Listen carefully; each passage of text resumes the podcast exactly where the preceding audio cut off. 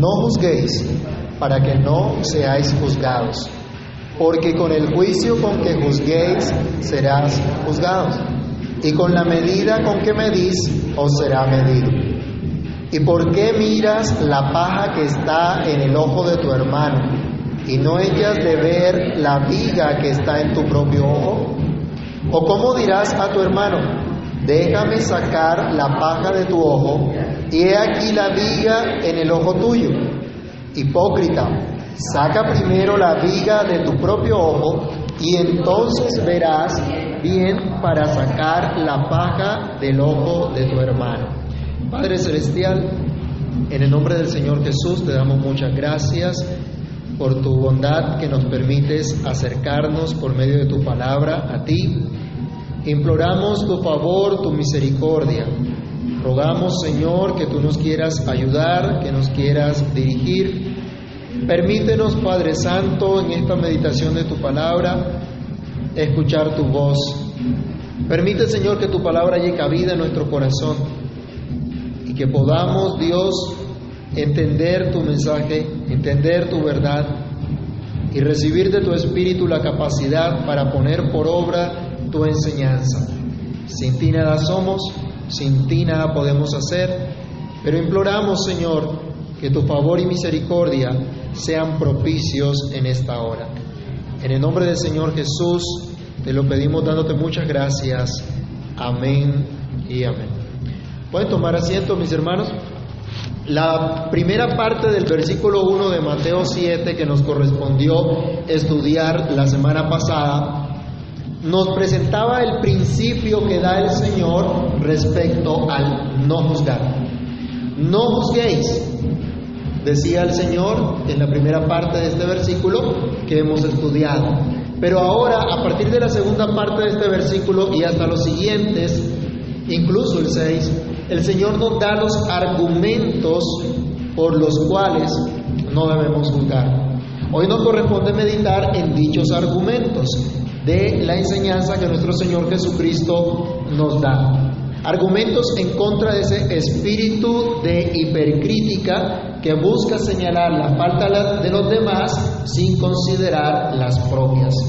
Recordemos que en todo este capítulo se nos habla de juicio, que un día Dios va a realizar ese juicio final. Pero en este pasaje especialmente somos llamados a recordar que como cristianos estamos sometidos al juicio y a la disciplina de Dios para no ser condenados por el mundo, como vamos a ver enseguida.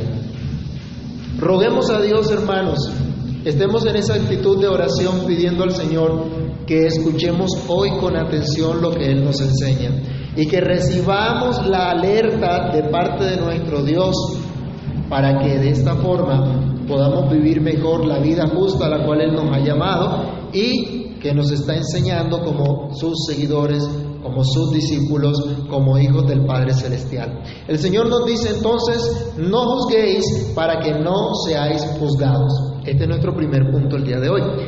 En la segunda parte de Mateo 7, el Señor nos dice para que no seáis juzgados. Nos da la razón para que dejemos ese espíritu de hipercrítica. El Señor nos dice, para que no sean juzgados. Se lo dijo a los discípulos aquel entonces y nos lo dice a nosotros hoy también. Aquellos que son considerados seguidores, discípulos, aprendices de Cristo. Y esto debemos tener en cuenta, hermanos, significa mucho más que evitar la crítica para que no nos critiquen. Si usted es una persona criticona, ¿qué es lo más normal que le va a ocurrir? Pues que lo critiquen también. Eso ya está por descontado. ¿Sí? O sea, a, eso no se refiere el Señor porque eso ya está por descontado. La Biblia nos dice que todo lo que el hombre sembrare, eso también segará. Si vivimos señalando a los demás, pues muy seguramente ellos también nos van a señalar a nosotros. Pero de esto no es de lo que nos habla el Señor. Esto no es lo que nos dice el Señor que debemos evitar. El sentido del sermón del monte es vivir una vida justa, es vivir una vida piadosa delante de Dios. Y cuando decimos delante de Dios quiere decir que no buscamos impresionar a nadie. No buscamos que los demás nos vean o nos consideren. Buscamos simplemente hacer lo que es agradable a Dios. Nos olvidamos de nosotros mismos y hasta de los demás porque nuestro objetivo es glorificar a Dios. De modo que es muy natural entonces entender que cuando el Señor dice no juzguéis para que no seáis juzgados, significa no que sean tanto juzgados por los demás, sino que no sean juzgados por Dios. Ya nosotros habíamos dicho que va a haber un juicio final. Ya lo habíamos estudiado la semana pasada, donde Dios va a decidir el destino final de cada persona y dar el pago a cada uno. No deberíamos temer tanto nosotros el juicio del hombre o la opinión del hombre como la opinión de Dios y el juicio de Dios. Pero miren que a veces estamos aterrorizados por lo que otros piensen de nosotros. A veces nos da miedo lo que otros piensen de nosotros. Y nos tienen poco, tenemos tal vez en poco lo que Dios piense. Es cierto, dice la Escritura en Romanos 8.1, que ninguna condenación hay para los que están en Cristo Jesús. Ya no estamos bajo condenación si creemos en Cristo. También es cierto, y Cristo mismo ha dicho, el que oye mi palabra y cree al que me envió, tiene vida eterna. Y no vendrá condenación, mas ha pasado de muerte a vida. Eso lo encuentran en Juan 5:24. Pero esto no quiere decir que debemos vivir entonces la vida cristiana con ligereza o con superficialidad, tomando la libertad cristiana como excusa para hacer lo que nos viene en gana, para hacer lo malo delante del Señor. Leamos por favor Primera de Pedro, capítulo 2 del verso el verso 16. Primera de Pedro 2, 16.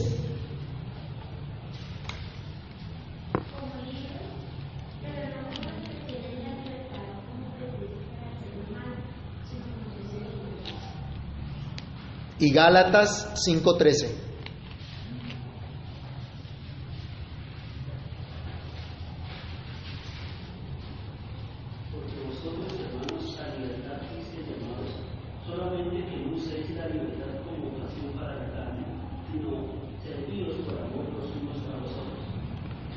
Recordemos, hermanos, que al ser hijos de Dios, toda maldad y toda superficialidad en nuestra vida cristiana será juzgada por Dios. Sí, ya no iremos a condenación, pero sí somos juzgados por Dios. Porque el Señor al que ama, disciplina y corrige a todo aquel que toma por hijo, que recibe por hijo. Esta fue la razón por la cual Dios permitió la enfermedad e incluso la muerte de algunos hermanos en la iglesia de Corinto. Vayamos a 1 Corintios capítulo 11 del versículo 27 al 34 y consideremos por un momento lo que pasó en esta iglesia a algunos hermanos que estaban viviendo con ligereza su vida cristiana, que tenían un mal vivir, aunque el nombre de Cristo había sido invocado sobre ellos. Lo que pasó a estas personas que participaron de la Santa Cena sin entender el significado de este sacramento, sin arrepentirse de sus maldades, sin considerar que Cristo murió por ellos, sin ver la gracia que Dios les estaba dando a través de este medio que es la cena del Señor. ¿Quién puede leer Primera de Corintios 11, 27 al 34?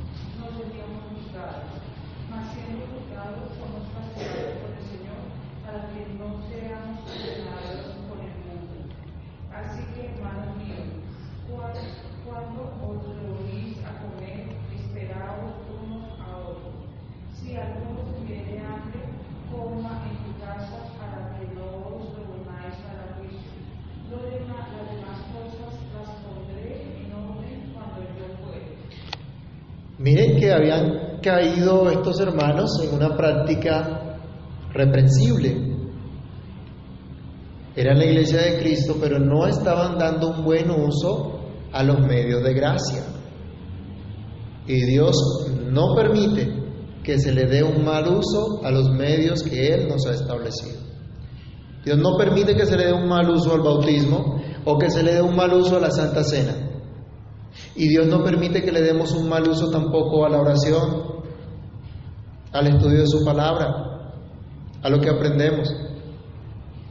¿Y Dios qué hace entonces cuando le damos un mal uso a eso? Tiene que reprendernos, tiene que disciplinarnos. Mire, en este, aquí en, este, lo que pasaba con la iglesia en Corinto, el versículo 31 dice, si pues nos examinásemos a nosotros mismos, no seríamos juzgados. Mas siendo juzgados, ¿somos qué? Eso no nos gustó mucho, ¿no? Somos castigados por el Señor. ¿Y a quién le gusta que lo castiguen? Los niños que están aquí, ¿les gusta que los castiguen? ¿Se ponen felices cuando los castigan? Yo creo que no saltan de alegría, ¿cierto? De pronto hacen su, su algarabía para que no les sigan castigando. Pero dice aquí que somos castigados por el Señor para no ser condenados con el mundo. O sea que si hay un juicio para los creyentes. O sea que si hay juicio para el pueblo de Dios.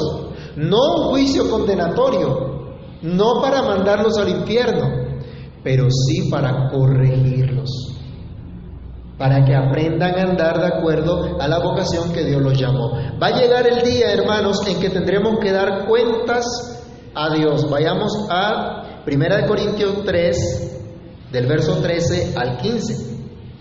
Y ese día, los ministros y cada creyente en particular tendrá que dar cuentas al Señor de lo que hizo, de su trabajo en el Señor, de cómo vivió la vida cristiana. Y aunque no va a ser un juicio condenatorio, sí se va a evaluar delante de Dios cómo vivió. Primera de Corintios 3, del 13 al 15, ¿qué dice?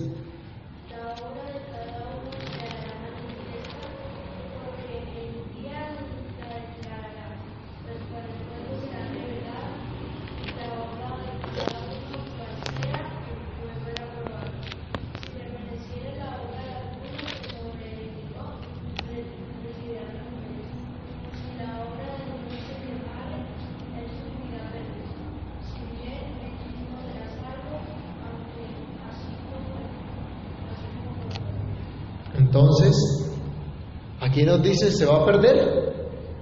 No, no se va a perder la persona. No se va a perder el cristiano que fue redimido por la sangre de Cristo. Pero que su trabajo, dice, será probado como por el fuego. Ponga a quemar la madera, la hojarasca, el heno. ¿Y qué pasa? ¿Qué queda de eso?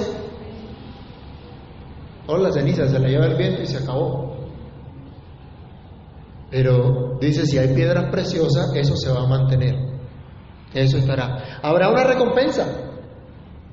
Habrá recompensa de parte del Señor. Entonces, somos juzgados aquí y ahora por nuestra manera de vivir. Si desobedecemos al Señor, entonces somos juzgados por Dios, somos castigados por Dios para no ser condenados por el mundo. Y cuando venga Cristo, cuando estemos delante de Él, el día que tengamos que dar cuenta, recibiremos de acuerdo a lo que hayamos hecho. Segunda Corintios 5, versículo 10. Y sería bueno que recordáramos y aprendiéramos este versículo de memoria. Porque es necesario que todos nosotros comparezcamos ante el tribunal de Cristo para que cada uno reciba según lo que haya hecho mientras estaba en el cuerpo, sea bueno o sea malo. Un día tendremos que estar delante del Señor, un día recibiremos entonces la recompensa. La pregunta es, ¿qué estamos sembrando hoy? ¿Qué tesoros nos estamos haciendo hoy? Recordemos, todo lo que sembremos eso es lo que vamos a cosechar. De esto no puede haber duda. Si el campesino siembra papas, ¿va a recoger tomate, yuca, plátano? No, porque lo que sembró fue papa. Eso es lo que va a cosechar. Lo que nosotros sembremos, eso también segaremos. Dice el Señor, no juzguéis para que no seáis juzgados con el mismo juicio y la misma medida. Dice el Señor, no, no se juzguen unos a otros o no juzguen a otros, porque entonces ustedes serán juzgados por Dios con el mismo juicio que ustedes juzgan. Dice aquí el, siguiente versículo, el versículo 2 y 3 de, de Mateo 7. Literalmente, no juzguen para que no sean juzgados. En cual juicio juzgan, serán juzgados. Y en cual metro midan, será, será medido a ustedes. Eso es literal lo que está diciendo allí el, el texto. Ese, ese metro que usted use para medir al otro, ese mismo metro lo vamos a usar para medirlo a usted. Ese juicio que usted pronuncia contra el otro, ese juicio vendrá también sobre usted. O en otras palabras, se le va a pagar con la misma moneda. Es decir, vamos a recibir de Dios de acuerdo a lo que hemos conocido de Él. Al que más se le haya confiado, más se le demandará. Leamos Lucas 12, del 47 al 48 y Santiago 3, 1. Son principios bíblicos que no podemos descuidar, que no podemos pasar por alto. Lucas 12 del 47 al 48. ¿Qué nos dice?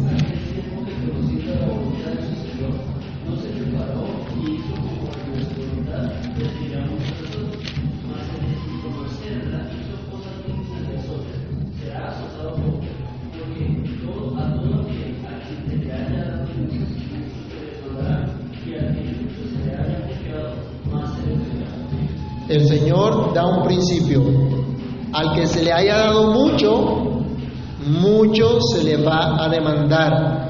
Al que mucho se le haya confiado, mucho más se le va a pedir cuentas.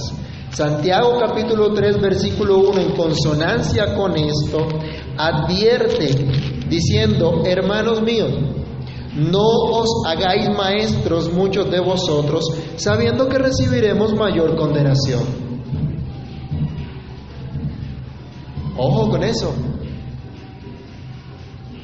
¿Ha escuchado por ahí a la gente que se la quiere dar de saberlo todo? Que sabe de todo, ¿no? Bueno, ojo, de pronto nosotros queremos enseñar mucho, queremos decirle a otros cómo deben andar, queremos decirle a otros lo que deben creer, pero nos lo decimos a nosotros mismos.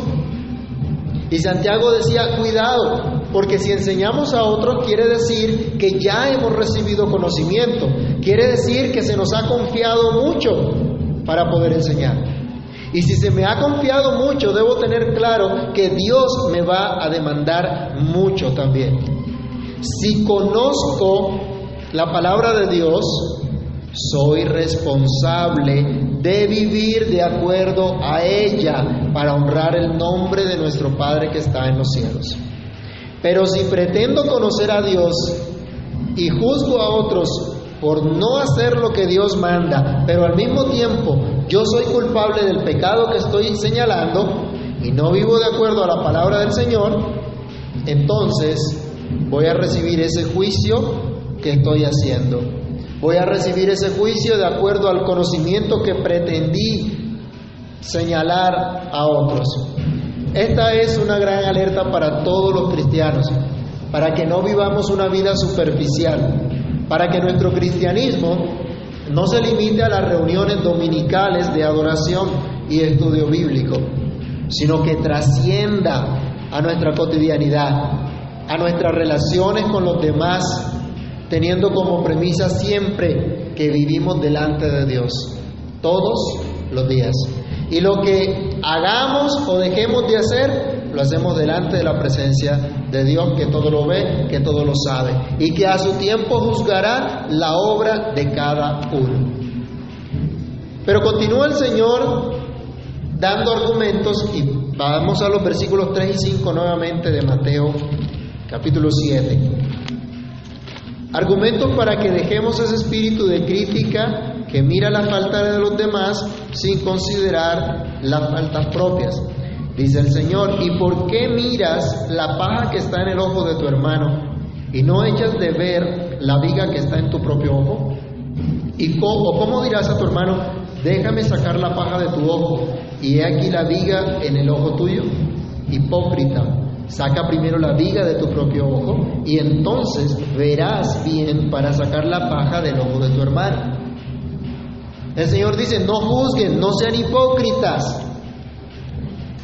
Y este argumento, para evitar el juicio, para evitar ese, espíritu condenatorio y, de, y espíritu de crítica, el Señor nos dice, si ustedes practican el señalar los pecados de otros y no se ven ustedes mismos, resultan siendo hipócritas.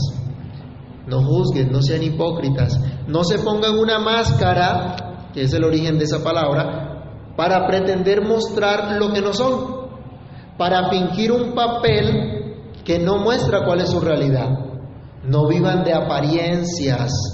Vayamos al primer libro de Samuel, capítulo 16, versículo 7. No se dejen impresionar de apariencias y no busquen ustedes impresionar con apariencia. ¿Qué le dijo Dios al profeta Samuel cuando creyó ver al ungido de Dios, el nuevo rey? Primer libro de Samuel 16, 7, ¿qué dice?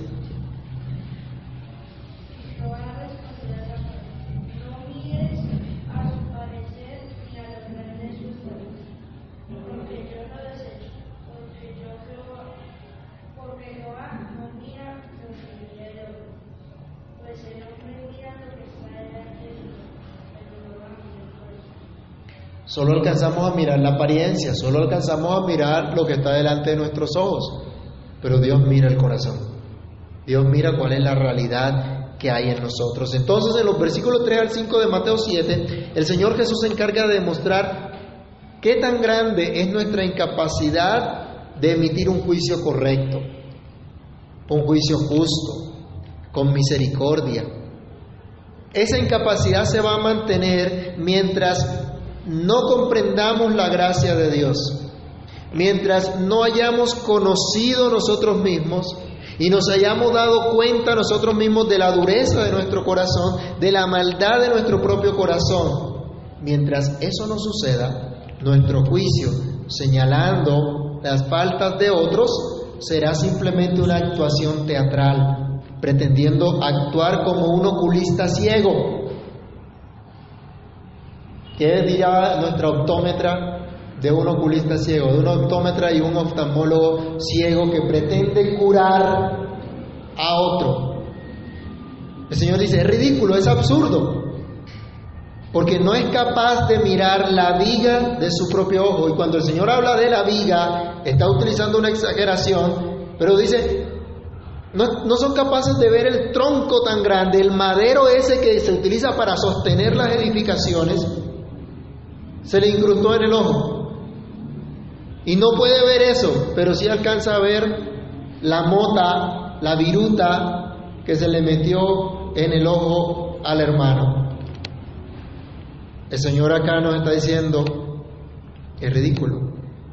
¿Se expondría usted, mi hermano, a que lo atienda, le haga una operación en sus ojos un oculista ciego? ¿Cuál sería el resultado? ¿Mm? Yo creo que va a ser algo muy desastroso. Es absurdo que alguien estando en tinieblas pretenda sacar a otro de las tinieblas.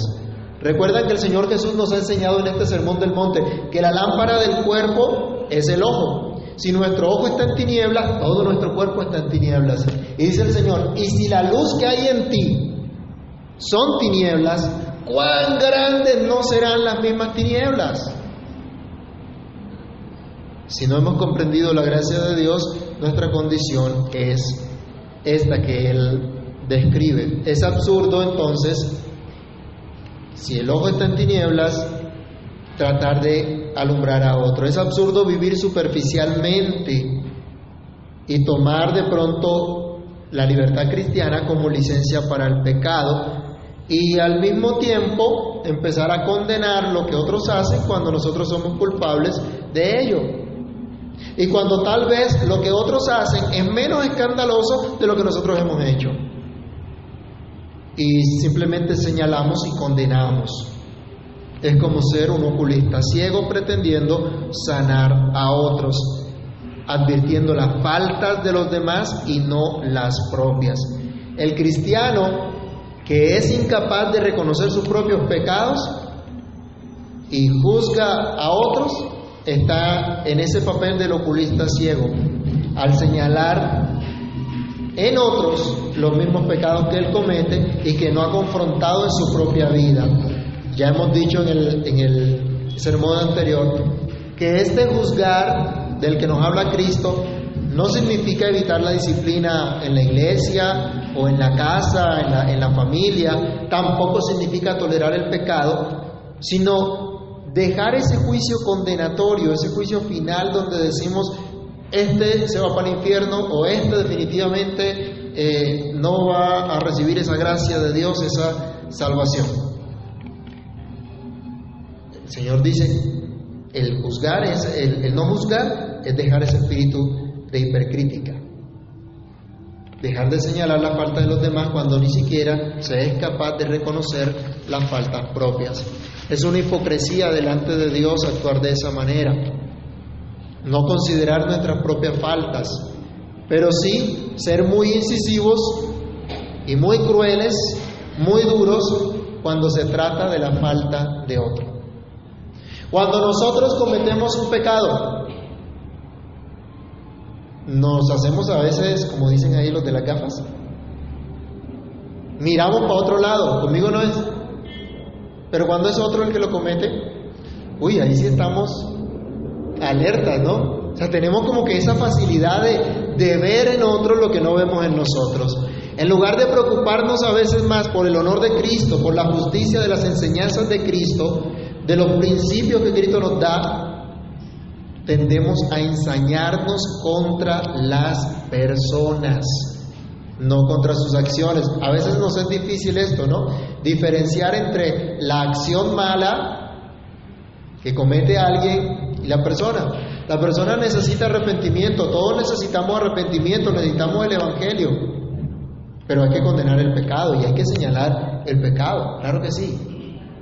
Pero no estar en esa actitud de justicia propia en la cual nos creemos mejores que otros y por esa razón pasamos por alto nuestras propias faltas, pero si estamos listos para señalar la de otros. Cristo dice, esto no debe ser así, esto se llama hipocresía. Pero ¿cuántos no somos culpables de este pecado? ¿Qué podemos hacer para salir de ese pecado y vivir la vida justa que enseña Cristo a sus discípulos? La tercera reflexión nos da la respuesta. Y esta respuesta es reconozcan su total incapacidad, incluso su incapacidad de juzgar correctamente. Hermanos, si somos honestos con nosotros mismos, nosotros solemos criticar mucho a otros por cosas que nosotros también hacemos. Si reflexionamos, si somos sinceros, hacemos lo mismo que criticamos en otros. Y hasta determinamos cómo se les debería tratar por causa de su desobediencia, pero no queremos que a nosotros nos traten así. No queremos que a nosotros nos traten de esa manera. Pero el pasaje que en este pasaje el Señor lo primero que nos dice es saca la viga de tu ojo. En otras palabras, reconoce cuán grande es tu pecado por tener ese espíritu de crítica, por tener ese deseo de ver las faltas de otros sin tratar con tus propias faltas. El Señor dice, juzguense ustedes mismos. En 1 Corintios capítulo 11 habíamos leído eso también. que nos juzguemos nosotros mismos. Y el Señor nos dice, considere su propia condición, reflexione acerca de su propio estado, reflexione acerca de su propia relación con Dios. A veces estamos preocupados por la relación de otros con Dios. A veces nos afana mucho. Bueno, no están todos hoy aquí, ¿no? Todo el grupo no está hoy. Ah, estos hermanos no vinieron. ¿Qué será lo que están pensando? Y tal vez llegáramos a preocuparnos y, descuidan su relación con Dios. Hoy tenemos la cena del Señor, descuidan su relación. Pero primero debemos preocuparnos por mi propia relación con Dios. ¿Me he preparado hoy para participar de estos elementos de la cena del Señor? ¿De este medio de gracia? ¿Lo he considerado? El Señor dice, júzguense a ustedes mismos antes de señalar a otros. Consideren su propia incapacidad antes de pretender ayudar o disciplinar a otros. Ejerciten ustedes la propia disciplina personal. Reconozcan sus propios pecados ante Dios y pidan su favor para ser alejados cada día de la maldad. Pónganse a cuentas primero ustedes con Dios Busquen por su gracia ser restaurados a la comunión con el Señor, para que luego puedan ayudar también a otros. Veamos un ejemplo de esto, Salmo 51. Vamos a leerlo rápidamente. Salmo 51. Esta fue la experiencia del, rey David. Y solo después de confesar su pecado, solo después de ser restaurado delante de Dios, dice, voy a enseñar a otros tu camino. Él decía, ten piedad de mí, oh Dios, conforme a tu misericordia. Conforme a la multitud de tus piedades, borra mis rebeliones. Lávame más y más de mi maldad y límpiame de mi pecado. Porque yo reconozco mis rebeliones y mi pecado está siempre delante de mí. Contra ti, contra ti solo he pecado y he hecho lo malo delante de tus ojos para que seas reconocido justo en tu palabra y tenido por puro en tu juicio. He aquí en maldad he sido formado y en pecado me concibió mi madre. He aquí tú amas la verdad en lo íntimo y en lo secreto me has hecho comprender sabiduría. Purifícame con hisopo y seré limpio. Lávame y seré más blanco que la nieve. Hazme oír gozo y alegría y se recrearán los huesos que has abatido. Esconde tu rostro de mis pecados y borra todas mis maldades. Crea en mí, oh Dios, un corazón limpio y renueva un espíritu recto dentro de mí. No me eches de delante de ti y no quites de mí tu Santo Espíritu. Vuélveme el gozo de tu salvación y espíritu noble me sustente. Entonces enseñaré a los transgresores tus caminos y los pecadores se convertirán a ti. Líbrame de homicidios, oh Dios de mi salvación. Cantará mi lengua tu justicia. Señor, abre mis ojos, abre mis labios, que publicará mi boca tu alabanza. Porque no quieres sacrificio que yo lo daría, no quieres holocausto. Los sacrificios de Dios son el espíritu quebrantado. Al corazón contrito y humillado no despreciarás tú, oh Dios. Haz bien con tu benevolencia a edifica los muros de Jerusalén entonces te agradarán los sacrificios de justicia, el holocausto u ofrenda del todo quemada, entonces ofrecerán becerros sobre tu altar. David pide misericordia a Dios. Y acuérdense que tuvo que ser confrontado, ¿no? Esto no pasó así apenas él pecó. Pasó un tiempo y tuvo que ser confrontado con su pecado. Pero cuando es confrontado con su pecado, entonces implora a Dios su misericordia. Que Dios obre en su corazón para entonces Él tener la capacidad de ayudar a otros. Esto es lo que nos dice el Señor. Júzguense a ustedes mismos, reconozcan su incapacidad, reconozcan su pecado, pero vayan a Cristo y confíen en su gracia. Vayan al Señor y confíen en su misericordia. David fue a Dios y Dios lo libró. Hoy el Señor nos dice, la palabra de Dios nos dice en primera de Juan 1.9, que si confesamos nuestros pecados, Él es fiel y justo para perdonar nuestros pecados y limpiarnos de toda maldad. Que vayamos a Él, que vengamos a Él y que confiados pidamos su favor y misericordia. Cuando nos examinamos a nosotros mismos, ¿qué vamos a encontrar? ¿Qué creen ustedes que va a encontrar si hace este ejercicio? de examinarse a sí mismo, que es una persona derechita, sin falta alguna. Gloria a Dios, hermano. No, eso no es lo que va a encontrar. Lo que va a encontrar es que es un vil pecador que ofende a Dios a diario. Pero hay esperanza. Si confiesa su pecado, el Señor lo limpia de su pecado. Perdona su pecado, perdona su maldad. Y entonces el Espíritu Santo lo va a llevar al arrepentimiento, a la fe en Cristo para ser librado del juicio. Si nos juzgamos a nosotros mismos, si nos examinamos a nosotros mismos, dice, no seremos juzgados. Si reconocemos nuestra condición, venimos a Cristo implorando su gracia y su favor, entonces no seremos juzgados. Esto es gracia. Recibiremos la gracia de Dios, seremos restaurados por su misericordia, de acuerdo a la promesa que ya señalamos en primera de Juan 1.9. Así entonces el Señor nos dice, vivan con ese mayor agradecimiento, con mayor dedicación a su Señor y Salvador Jesucristo, que los ha librado por pura gracia, y muestren a otros esa gracia. Muestren a sus hermanos esa gracia. El espíritu de hipercrítica es esa viga, ese tronco, ese travesaño incrustado en el ojo que no deja ver absolutamente nada, aunque se pretenda corregir la visión de otro. La gracia de Dios nos conduce al arrepentimiento y nos hace conscientes de la grandeza de nuestro pecado, de nuestra falta de entendimiento de la misericordia de Dios y cuán pequeña es la mota en el ojo del hermano en comparación con el espíritu que hemos tenido nosotros.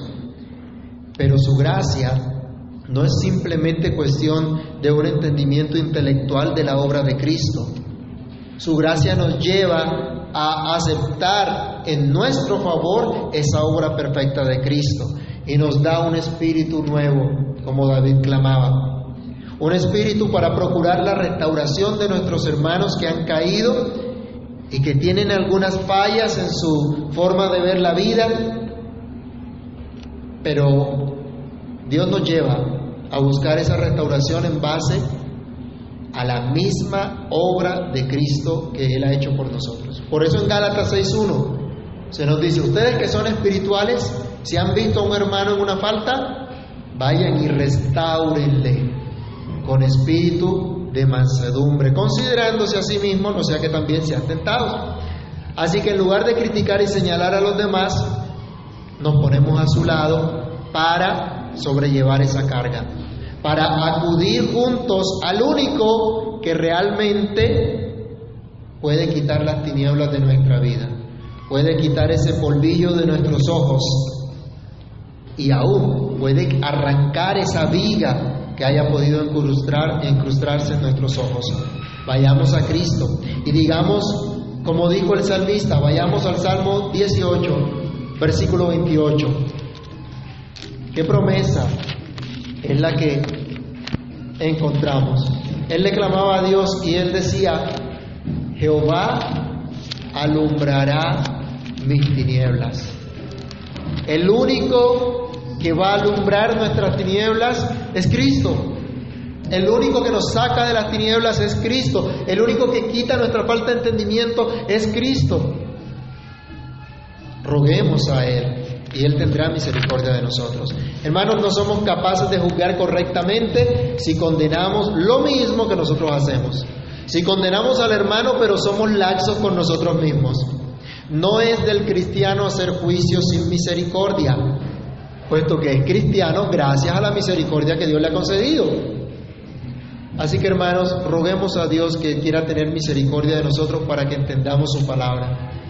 Roguemos a Dios que nos ayude a tener un corazón sensible a lo que Él nos ha dicho hoy, de modo que tengamos un espíritu diferente, que no caigamos en la tentación de la hipercrítica, en donde señalamos a los demás, pero no nos señalamos a nosotros. Pidamos a Dios que seamos ayudados por Cristo y habiéndolo hecho nosotros primero, habiendo nosotros buscado a Cristo y siendo restaurados por Cristo, podamos llevar un mensaje de restauración y de gracia a otros, que nos capacite el Señor para que otros también, también vengan a Él. Quiera Dios hoy alejarnos de todo espíritu de condenación en contra de los demás y que nos permita el Señor reconocer lo que somos y nos dé un espíritu nuevo, nos haga andar en su verdad, en su amor, en su gracia, en su entrañable misericordia. Oremos. Bendito Dios y Padre que estás en los cielos. En el nombre de nuestro Señor Jesucristo queremos darte gracias por el llamado que nos haces por medio de tu palabra a reflexionar en lo que somos, Dios, en nuestra incapacidad de emitir un juicio correcto. Porque solemos, Señor, señalar las faltas de los demás y no procuramos confrontar nuestros propios pecados, nuestras propias faltas. Hoy te pedimos, Señor, que nos perdones. Tú nos hablas a nosotros y no a otros. Somos nosotros los que necesitamos de esta palabra y de esta gracia tuya para vivir realmente la vida justa que tú nos enseñas. Perdónanos Dios por ese espíritu de crítica que constantemente busca las faltas de otros, busca ser duro con otros, pero laxos con nosotros mismos. Ayúdanos a entender que los demás y nosotros, todos somos pecadores que necesitan de tu gracia, que necesitan de tu misericordia, que necesitan de tu favor. Para que de esta manera, Señor, así como pedimos misericordia, aprendamos a manifestar esa misericordia también a los demás. Capacítanos para ello, Señor. Transforma nuestra manera de pensar y ayúdanos a recordar esta instrucción, este principio que tú nos has dado de no juzgar a otros para que no seamos juzgados por ti. Señor, ayúdanos a crecer en tu gracia y conocimiento, entendiendo que somos responsables por aquello que tú nos das a conocer, que somos responsables y seremos, Señor, llamados a cuentas por aquello que tú nos has encomendado, aquello que tú nos has enseñado. Capacítanos para que durante esta semana recordemos tu palabra y podamos andar conforme a ella. Te lo imploramos Dios, dándote gracias, en el nombre maravilloso de nuestro Señor Jesucristo. Amén.